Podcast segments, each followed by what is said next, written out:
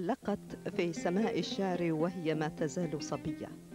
ثم زاملت عددا من شعراء الحداثة العربية العراقيين أثناء دراستها الجامعية في مقدمتهم الشاعر بدر شاكر السياب. وعرفتها المهرجانات والمنتديات الشعرية والأدبية في المدن العربية الكبرى شاعرة مرهفة الحس رقيقة الصوت جريئة التعبير عن هموم المرأة العربية ومشاعرها في أمومتها وصباباتها وطموحاتها. كانت دائما نجما يجذب الاهتمام وسط رهط الشعراء العرب الكبار. ورغم محنة الغربة عن الوطن حيث تعيش في أمريكا لم تتوقف لحظة عن التغني بالعراق ونخيله. إنها الشاعرة لميعة عباس عمارة ضيفة حلقة اليوم من برنامج هذا هو.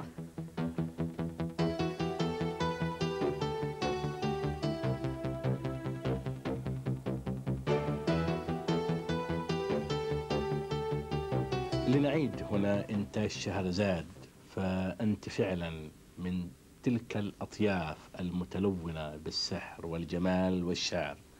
بغداد التي غناها الشعراء فكيف تنظر إليها اليوم لميع عباس عمارة؟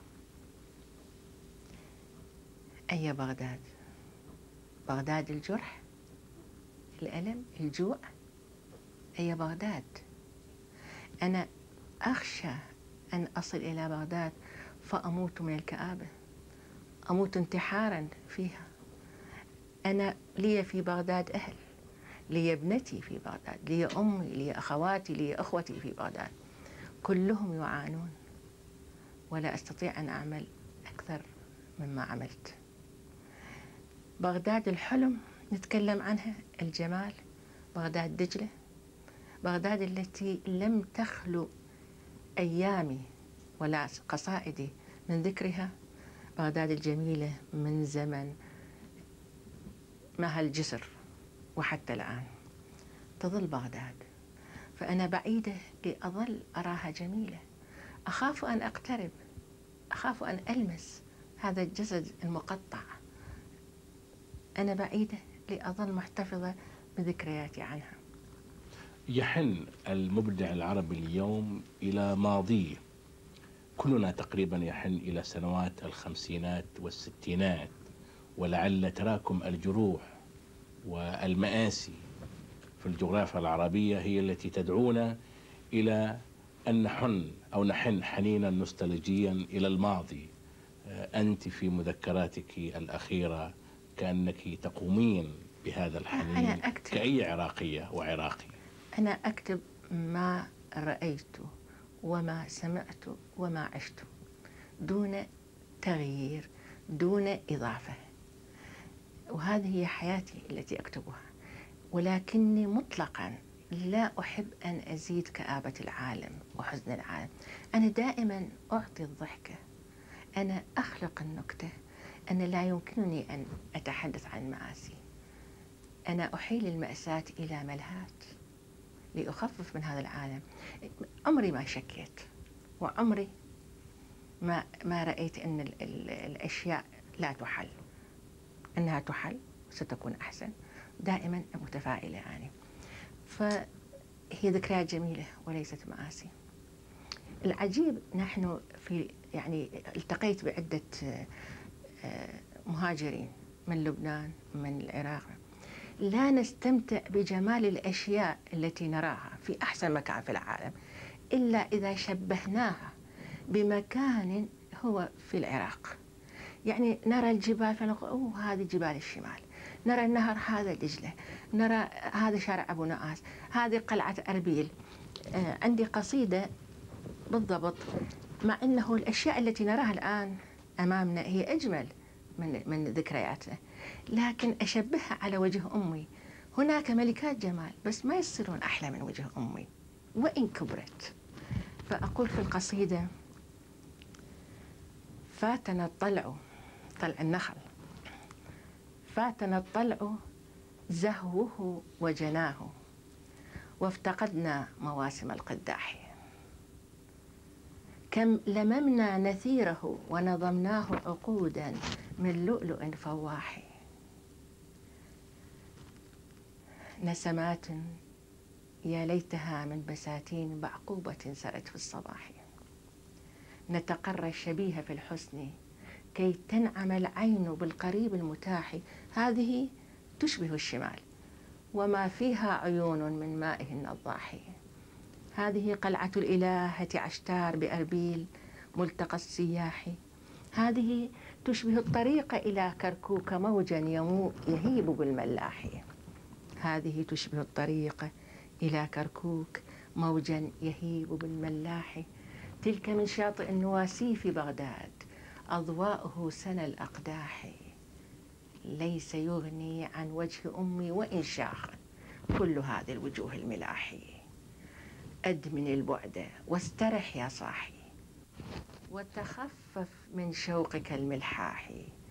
وألف الحزن مثل ما نام هندي على الوخز نومة المرتاح. سكتت شهرزاد منذ زمان وسكتنا عن الكلام المباح. هذه الصور العراقية المسترسلة في قصيدك هذا يجعلنا نقف عند سنوات الأربعينات الميلادية في أواخرها وقد, وقد كانت الشاعرة لمياء عباس عمارة على مقاعد الدراسة الجامعية في دار المعلمين العالية والثانوية. والثانوية. وكانت موضوعا شعريا لبعض زملائها الشعراء. هذا جانب من حياتي جانب صغير جدا. أنا آه، دخلت دار المعلمين العالية وشهرتي سبقتني جاءتنا شاعرة.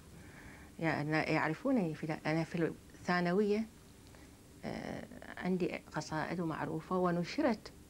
يعني أول قصيدة نشرت في أمريكا وأنا 14 سنة عمري. نشرها إلي أبو ماضي جريدة السمير.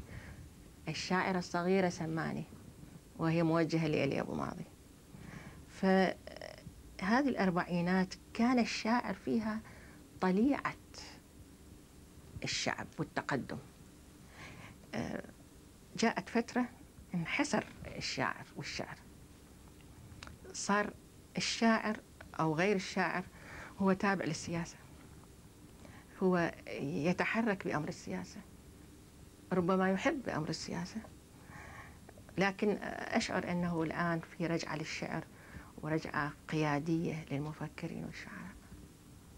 في تلك السنوات وقد كنت على مقاعد الدراسة أنت تلح على سنوات معينة. أفصح. مع مع مع شاعرة ومع شواعر وشعراء لا, لا ما كنت مع شاعرات. مع الأسف آه، لم ألحق بهن فقد تخرجن قبلي. أنا يعني بعدهم خمس ست سنين آه، دخلت الكلية. بعد نازك وبعد آتكا وبالخزرجي وبعد ما أعرف. لكن كان معي زملاء يعني زاملت أول ما دخلت سليمان العيسى. وكان بهذا الكبر كان رجلا مهموما يحمل آه، اسكندرون على ظهره المنحني ويتألم. رجل صوت قومي آه، متألم لكن بدون مساعد متألم وحده زملائي الشعراء كثيرون بالكلية. أبرزهم هسه تريد توصل لأنه بدر شاكر ساب كان قبلي بسنتين يمكن. أنا دخلت بالأول هو صف ثالث. وكنا يعني نجلس في الحديقة فيقرأ القصيدة الجديدة. وهناك رعيل أو سرع من الطلاب والطالبات يستمعون له. فكانت التجربة الجديدة عند بدر تتلق يتلقفها غيره من الشعراء وينسجون بسرعة على منوالها. قصيدتين ثلاثة أربعة وتعطى للنشر بسرعة وأنا ما أدرك أن هذه بها غلب القضية أن الرجل مسروق الذي يجلس معي. ماذا كانت الق... ماذا عن الشعر القديم الشعر الحديث. بدء الشعر الحديث كان في تلك الفترة. نعم. الانطلاق إلى يعني من التفعيلة الواحدة. يعني طول البيت ليس شرطا أن يكون الصدر بقدر العجز. نعم. ثلاثة اثنين عشرة ما يهم. فهذا كان بداية الانطلاقة الكبيرة للشعر الحر نازك الملائكة وتشكل دار جدل فوق صفحات مجلة الآداب اللبنانية بين الشاعر نازك الملائكة إيه. والشاعر بدر شاكر السياب حول أسبقية الواحد عن الآخر في صياغة القصيدة الحديثة. أنت بوصفك شاهدة على تلك المرحلة. أي. من كان الأسبق؟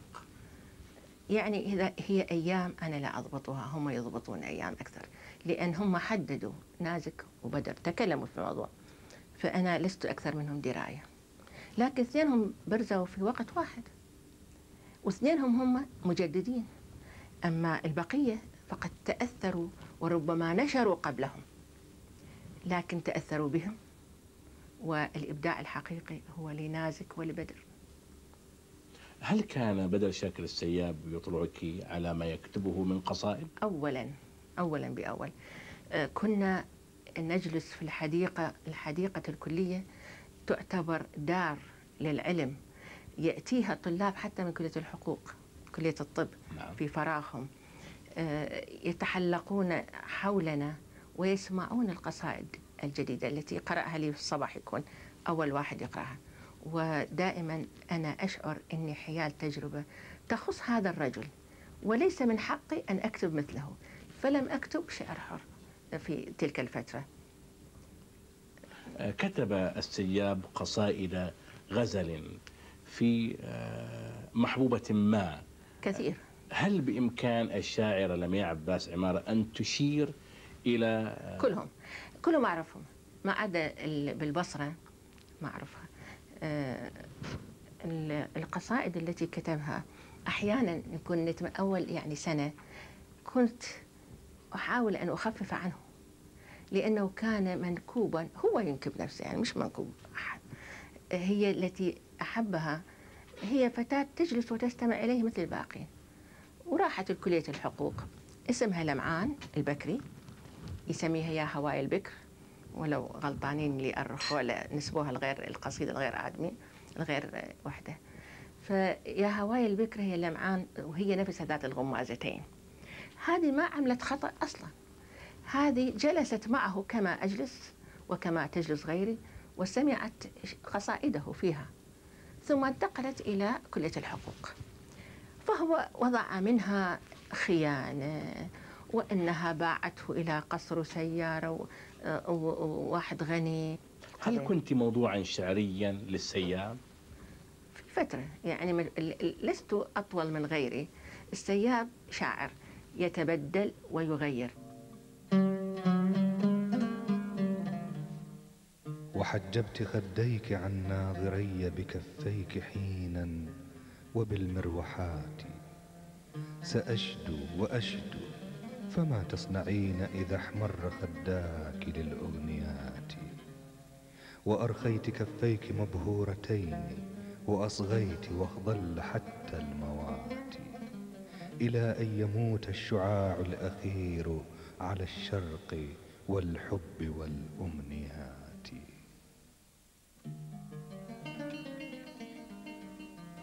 الحب دائما ما يرتبط ببغداد وفي بغداد وحينما جاءكم الأديب المصري البارز وقت ذاك آه، الدكتور أو الدكاترة زكي مبارك إيه. كتب كتابه الجميل نعم. ليلى المريضة في العراق إيه. فكأنه أحب فتاة عراقية أو تخيل موضوع حب عراقي آه، لماذا هذا الإلحاح على الحب هل لأن المجتمع البغدادي هو مجتمع مغلق ومحافظ فإنه ينفس عن ذلك بهذا الحديث الفياض عن الحب؟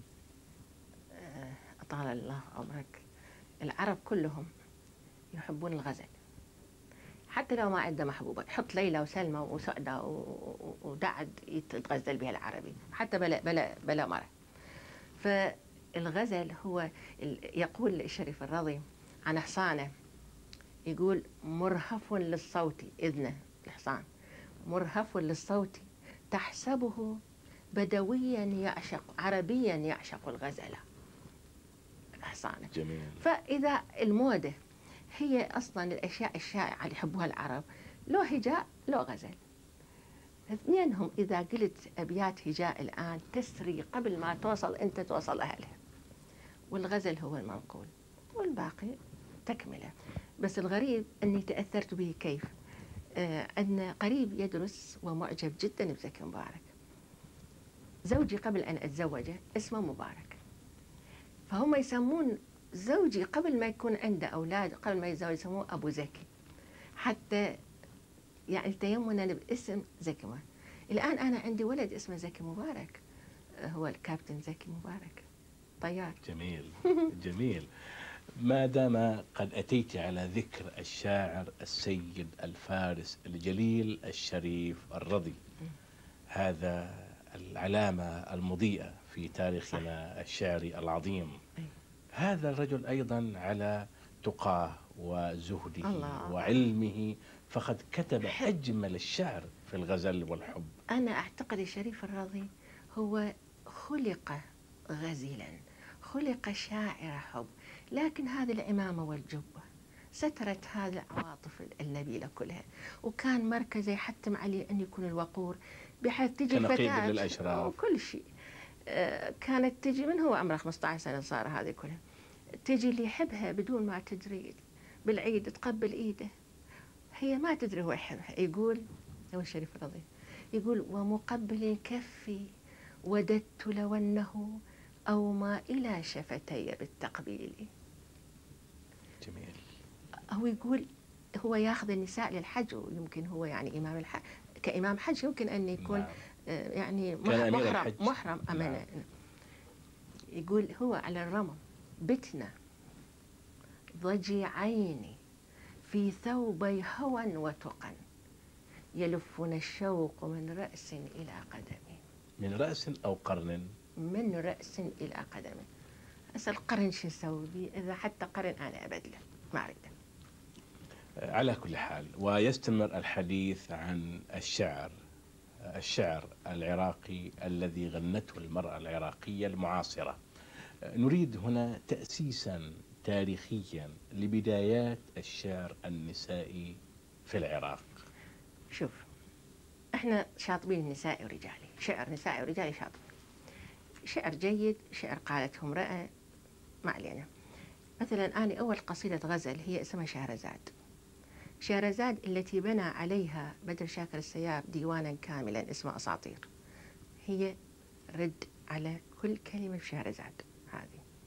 هذه طويت سنة سنتين لم تنشر. وعندما نشرت في الغري النجفية مجلة الغري النجفية صاحبها كأنه يعني آه، عمل شيئا آه، الخاقاني على على الخاقاني الخاقاني كأنه عمل شيء يعني بالمجلس هو حكى لي الخاقاني الله يرحمه. قال من مشى فنجان مال القهوة قال له عليه يعني الخاقاني لما نشر غزل وصورة بنية ويا الغزل سوى سوى غلط. يعني علي الفنجان من وراه. فهالشكل كانت النظرة إلى امرأة تكتب الغزل وأنا كتبت غزل وما متأسفة ولو عادت حياتي ما متأسفة على شيء سويته. هذا صح لأنه هو الرجال لما يتغزل بمرة وأكو طرف ثاني بالمعادلة. يعني أكو حب. يعني هو يحب حجارة أكيد هي تبادل عواطفه المرة ولا منين يطلع هالغزل. فإذا هناك حب يعني هناك محبوب ومحب. هذا صح يتكلم وذاك غلط؟ أستاذة لميعة في ذلك الوقت وقبل أن تبرزي إلى عالم الأضواء والشهرة آه، كنت ذات مرة في مظاهرة أو في مناسبة سياسية. دائما. فإذا بك تشيرين إلى محمد مهدي الجواهري وكان علما شعريا ولا يزال ساطعا بالرفض والثورة. حبيبنا.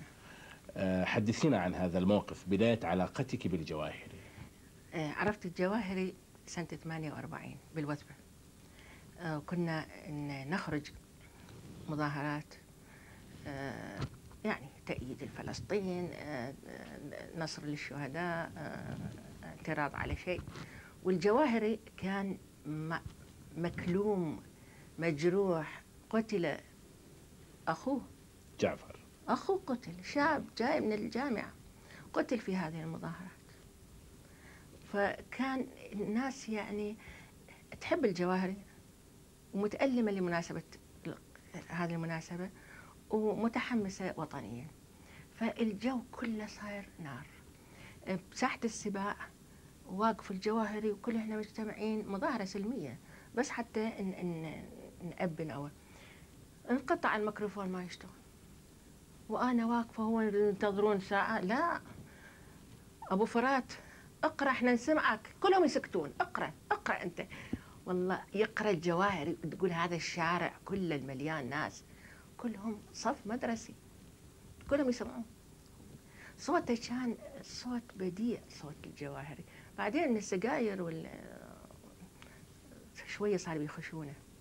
ولكن ثمة مماحكات دارت. بينكما حينما انضممت أنت إلى اتحاد الأدباء. الكتاب والأدباء في اتحاد الذي العراقي كان الأول هو. رئيسه الجواهري إي أنا كنت بالهيئة الإدارية وكنت المرأة الوحيدة يعني بالهيئة الاداريه بالاتحاد.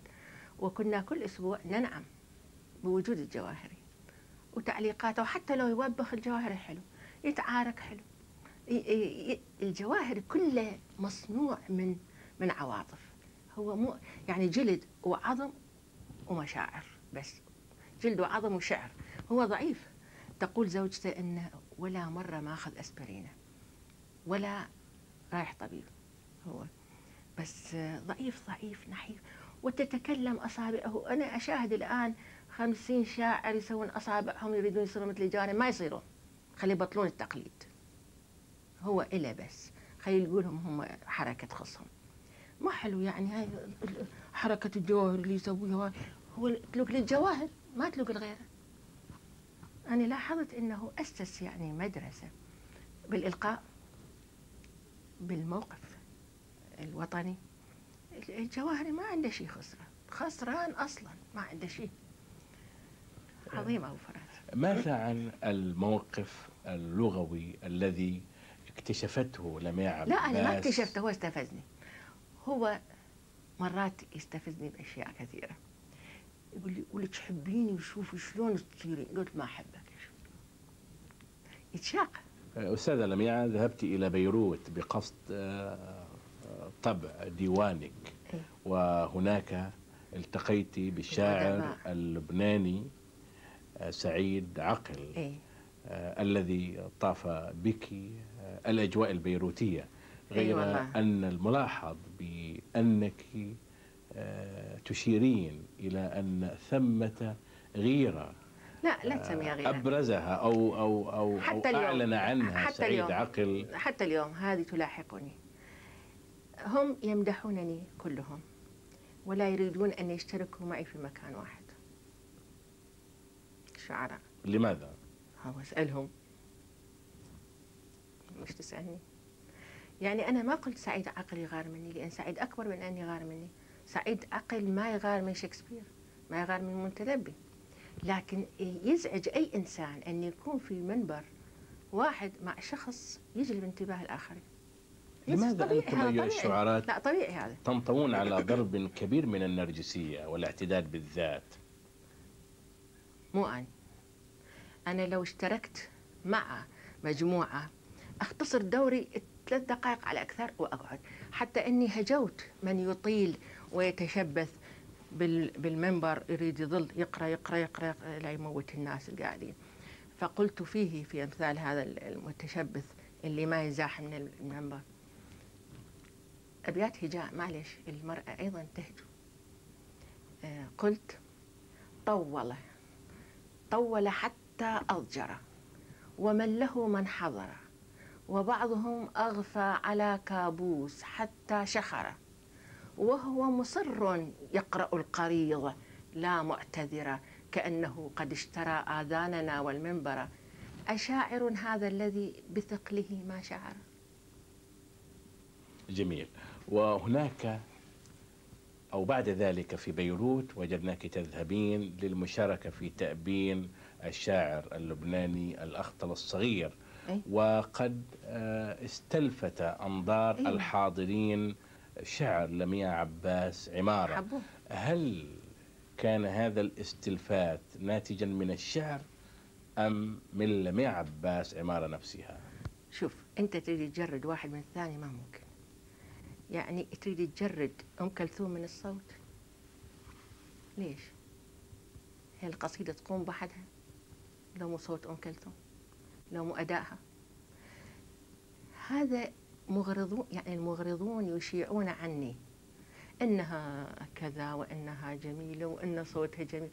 هذا ما يغر اللبنانيين. الجمال بلبنان موجود. هو أصلا معدن الجمال لبنان ومعدن الأصوات الجميلة.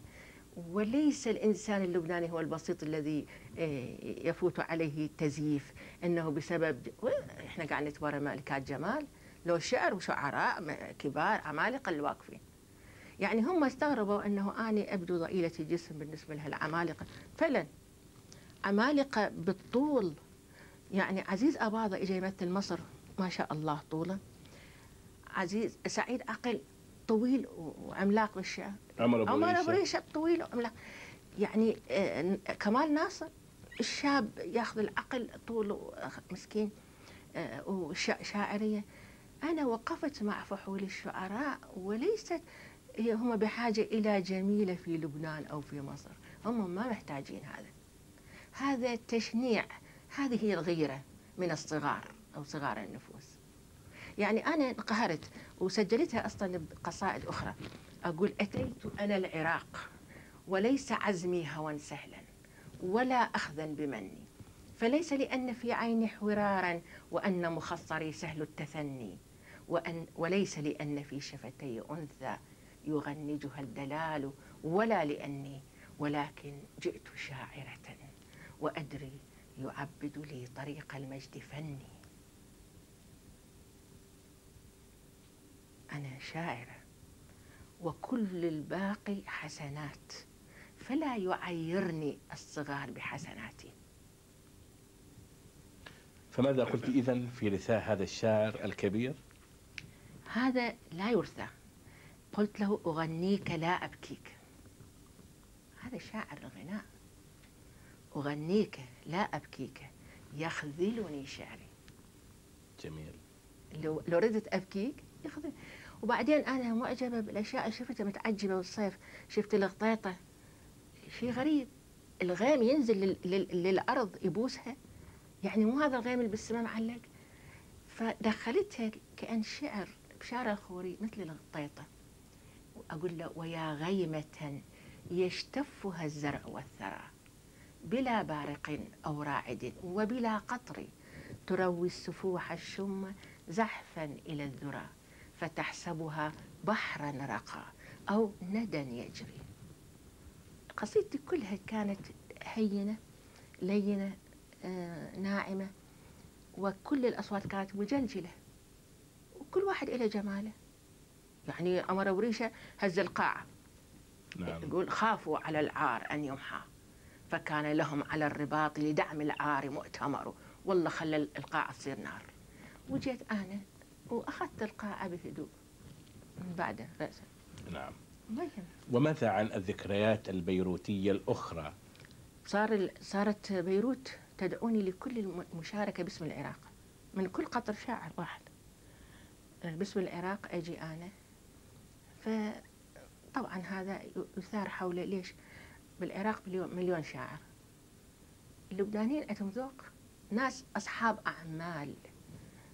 يعني هم هم يعرفون قيمة الأشياء. يقول لك إحنا نريد مهرجاننا ينجح. نريد ناس تجي أكثر. نريد نريد مستوى. نريد لميعة. يعني هو ذنبي إذا أحبتني الناس. وذنبي تخيرتني اللجان. أو لبنان من يجوز عليه زائف النقد أو يغر الدهان. أنا شعري فإن يكن من حدود لوجودي فالدهر ولا مكان.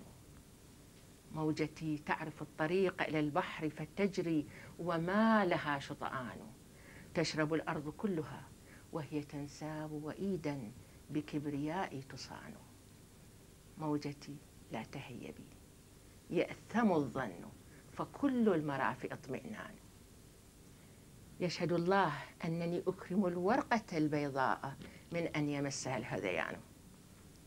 من يميني على يميني رقيب باتر السيف دائن لا يدان. أنا قلبي على أدق اختلاجي رصد عفو نبضه ميزان. جميل. لماذا لم تشهد الساحات العراقية والمهرجانات المربدية آه، نفس هذا المستوى من الحماس لشاعرية لميع عباس عمارة. أنا في فترة يعني ولا أخفيها كان اسمي معتم عليه في العراق.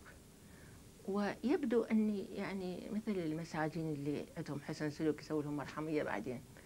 يمكن شالوه من عندي لأن بدأت الصحف تجيب اسمي يعني أنا لا أدري الأسباب أصلا التي من أجلها يعتم علي أو من أجلها يرفع تحتي دائما أنا محظوظة بمن يغطي يريد أن يغطيني. بالقرآن أشياء جميلة جدا. يقول يريدون أن يطفئوا نور الله بأفواههم ويأبى الله إلا أن يتم نوره. أستاذة لميعة حدثينا أيضا عن علاقتك بالرموز العراقية. هنالك أسماء كبيرة من الشعراء والوطنيين. كلهم أصدقاء أكيد يطلعون لأني عشت الفترة التي عاشوها. يعني أنا لو أعدت فقط أسماء الذين أعرفهم من الشعراء والشاعرات أحتاج إلى كتاب. ماذا عن المشاركات الشعرية؟ في مثل هذه المناسبات من رثت لميع عباس عمارة من الرموز العراقية الكبيرة؟ آه جواهري شو اسمه طولة العمر الجواهري. الرصافي. شوف الرصافي مات فقير ينام على سرير مال جريد عند الخادم مالته. تعرف شنو جريد؟ هذا مال النخل. نعم نعم معروف. وفراش بسيط ينام عند اللي كان خادم عنده. نعم. فمات هو فقير. ولا ما مات سوى له مهرجان صرفوا له فلوس حتى نحييه. طبعا الشعراء اللي دزوا كتبوا كتبون قصائد حتى يقروها ألوف. يعني ألوف صدق. بس دكتور علي جواد الطاهر رجل صلب. رحمه الله. صلب جدا ألف رحمة. وأنا ما أحب أقول رحمه الله إذا استوى بعدهم عايشين. أه هو عزل قال لا قصيدة لميعة وطبعا قصيدة أبو فرات. ذاتس بس. فأنا بديت ويا الرصافي أقول له نص بيت عن الرصافي. هو شاعر. هو شاعر حسبي من الأوصاف. أغنيت يا معروف عن ألطافه من نومة فوق الجريد لنومة تحت التراب بليدة الأطياف. عار على عار لعهد منكر خلو من التقدير والإنصاف منع الأديب الألمعي صبابة وأفاض بالأنعام للأجلاف. يعني القصيدة كانت من هذا النوع اللي واحد نزع جاكيته وشمره بالقاعة. يعني جميل. وكذلك فإن لموضوع الشعر الغزلي مكانة مميزة في تاريخك الشعري. نريد هنا أن نتعرف إلى مصادر هذا الشعر. من الذي يبعث في لميع عباس حلو. عمارة حلو. ال ال هذا التدفق والانشغال بالغزل. تتغزلين بمن؟ بالرجل. بالمذكر مثل أبو نواس غزل يعني بيجد غزل قابل. بالضبعيات بالنساء لا. أنا أتغزل بالمذكر. آه لا تجهلوا السؤال. لا تسألوا لمن وفي من تكتب الغزل. لمن تدر دجلة الخير بلا ملل. لمن تحلي تمرها النخيل. لا تجهل السؤال لمن وفي من تكتب الغزل. أنا أحب بكل آه، لحظة من لحظات حياتي. حياتي لم تخلو من حب. وإلا تكون آه، أيام ضائعة. وإذا تريد من هو الشخص الرجل الذي أحبه صدفة. تكرارها محال. فتشت عنه الأرض. وانتظرته. وجدته موزع الصفات في الرجال. ما هي علاقة لميع عباس عمارة بالقمر تحديدا؟ القمر في العراق يعني شيء. أولا يعني الليالي يعني الشعر. يعني الحب يعني الناي الناي بالعمارة بالليل. القمر بلبنان لا شيء. القمر ضايع بهالأضواء الجميلة وهالمصايف الصاعدة نازلة مرتفعة. القمر في العراق يشكل فوق النخيل لوحة جمالية. القمر ينام على سرتنا وإحنا نايمين بالسطح. يسقط على الكلل. القمر جزء من حياتنا.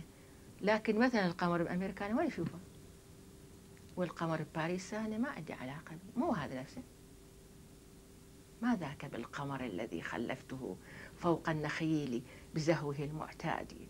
هو في ربى لبنان يبدو متعبا متسلقا متعثرا في الوادي. غطته لألأة المصايف وانطوت أمجاده في زحمة الأمجاد جميل جميل. أستاذ لميع يعاني العراقيون اليوم شتاتا في المنافي. آه، الكثير منهم يحن إلى بغداد وإلى المفردات العراقية. كلهم. كلهم من غير استثناء بدون شك. آه، أنت حينما آه، تقرأين قصيدة الجواهري حييت سفحك سفحك عن بعد فحييني. يا دجلة الخير يا أم البساتين. أنا يعني حنيني إلى العراق الآن حنين مزدوج هو حنين متألم يائس. مش بس حنين هذا قهر. أنا أكتب أرى العراقيين في كل مكان. مثلا أشوف اليابان هي أيضا انكسرت بالحرب وصارت تصدر للعالم كله. تصدر للدنيا اليابان تقنا فتفرغ في خزائنها الجيوب وأمتنا تصدر مبدعيها ليثري منهم البلد الغريب. نعم. مبرمجة مصائبنا مصائبنا مبرمجة مصائبنا. مبرمجة مصائبنا بحذق لعذر أو بلا عذر تصيب. فبدءا من فلسطين استباحوا كرامتنا. وذللت الدروب. ومن لم يمتثل للذل طوعا تطوعه بآلتها الحروب. تتابع موكب الهجرات حتى تغيرت المنازل والقلوب فلا من بالشمال له أمان ولا سلمت بمن فيها الجنوب. وكان لبعضنا وطن سليب فصار لكلنا وطن سليب. مأساة. أستاذ لميعة العراقيون في كل مكان الآن من المشاهدين يتطلعون إلى قصيد من قصائدك في العراق وبغداد والنهر والنخل. النخل والنهر. عندي عن النخل المحروق. قصيدة ترجمت للإنجليزية. آه، ولهذا اخترت لها يعني الديباجة البسيطة مو هذه البلاغة البدوية العربية. وعندي قصائد أخرى. وهل يعني أقرأ كل شعري هذا؟ عندي شعر. كثير نو. عندي شعر كثير بال بما بعد الحرب يعني. يعني أنا يعني فرسا جموحا كنت. أنا العراق. فرسا جموحا كنت. لم أعثر ولم يسهل قيادي. بي من شموخ النخل. والكرم المؤصل في بلادي. كان اعتزازي أن أجوع ولا أطأطئ كالنخيل. أنسيت يوما كبريائي حين ضيعني دليلي. أستاذ لميع عباس عمارة الشاعرة العراقية المعروفة شكرا لك.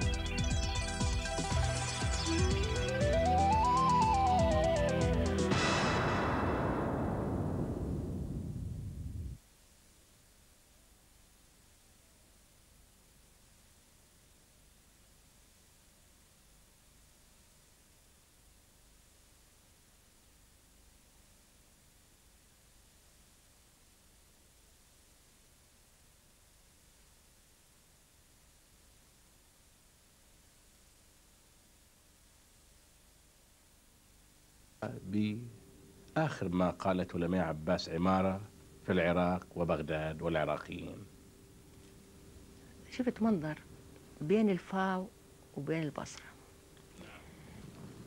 هذه 400 400 مليون مدري إيش قد نخلة كانت من الفاو للبصرة. كلها بالضبط بلا استثناء محروقة وتقف واقفة بدون سعف سوداء. تمشي السيارة والنخل واقف محروق. كل النخل واقف محروق. هذه متت من هذه الصورة. أريد أريدها تنزل بقصيدة ظلت تلاحقني. عندنا بكاليفورنيا غرب كاليفورنيا أكو يعني مزارع للنخيل. نروح نشتري نخل. القصيدة هي بسيطة بالكلمات اللي لازم يفهمها المهاجر. أقول مكتئبا وحزينا جدا يبدو لي أندرسون. لي أندرسون ليس زعيما مشهورا أو نجما معروفا أو مرتكبا جرما يجعله في صف المشهورين.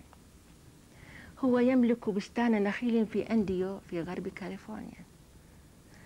هذه النخلة خضراوي يلفظها كدراوي.